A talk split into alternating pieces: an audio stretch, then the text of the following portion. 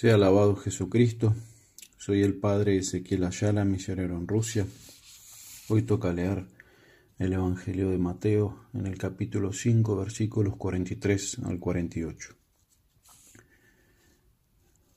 En aquel tiempo Jesús dijo a sus discípulos, Oísteis que fue dicho, amarás a tu prójimo y odiarás a tu enemigo. Mas yo os digo, amad a vuestros enemigos, y rogad por los que os persiguen, a fin de que seáis hijos de vuestro Padre Celestial, que hace levantar su sol sobre malos y buenos, y descender su lluvia sobre justos e injustos. Porque si amáis a los que os aman, ¿qué recompensa tendréis? Los mismos publicanos no hacen otro tanto? Y si no saludáis más que a vuestros hermanos, ¿qué hacéis vosotros de particular? ¿No hacen otro tanto los gentiles?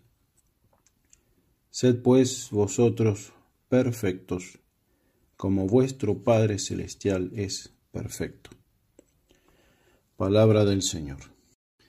Queridos hermanos, en la primera lectura de hoy, si tuvieron oportunidad de leerla, Moisés, de parte de Dios, invita al pueblo a una fidelidad a su palabra, a su mandamiento, a sus mandamientos, como condición de una excelencia que Dios le quiere dar sobre los otros pueblos.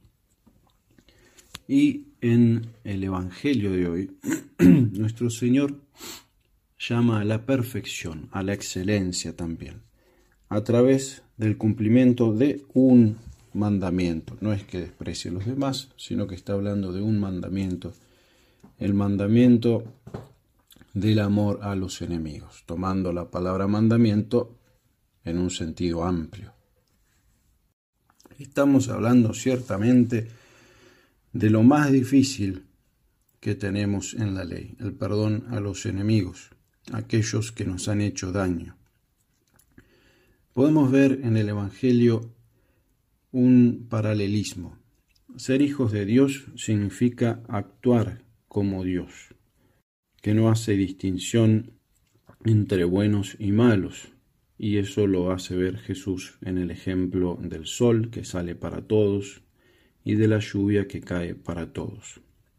Por eso, ser hijos de Dios de este modo es alcanzar la perfección al modo que puede una criatura.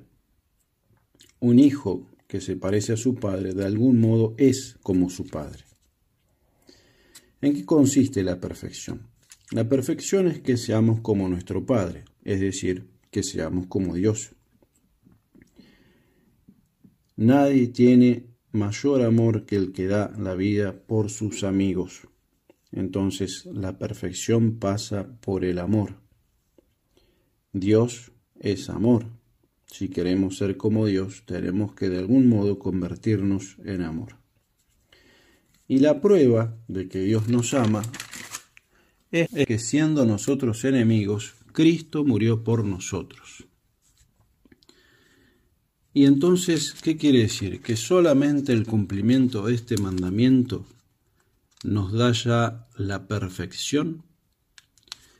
Podemos decir que de algún modo sí, porque quien está dispuesto a cumplir lo más difícil ciertamente lo está también dispositivamente para lo que es menos difícil o más fácil. Y de esto que tenemos que concluir, que nosotros los cristianos no tenemos enemigos. Ciertamente que tenemos enemigos, Primero porque si no, no tendríamos cómo cumplir este mandamiento. No es que los busquemos, pero si Dios dice que nosotros tenemos que ser sal del mundo, sal, no, la sal aplicada en el lugar que duele siempre causa ardor. Por eso, irritación. Y tenemos que ser luz. Sí, la luz brilla en las tinieblas y las tinieblas no las recibieron. Por lo tanto, siempre tenemos enemigos. Pero además, además que Cristo nos avisó, en el mundo tendréis tribulaciones, ¿no es cierto? Pero la diferencia es que un cristiano verdadero quiere y reza y actúa para ganar a sus enemigos para Dios. No les desea el mal, sino que les desea el bien. No les hace el mal, sino que trata de hacerles el bien, empezando por la oración.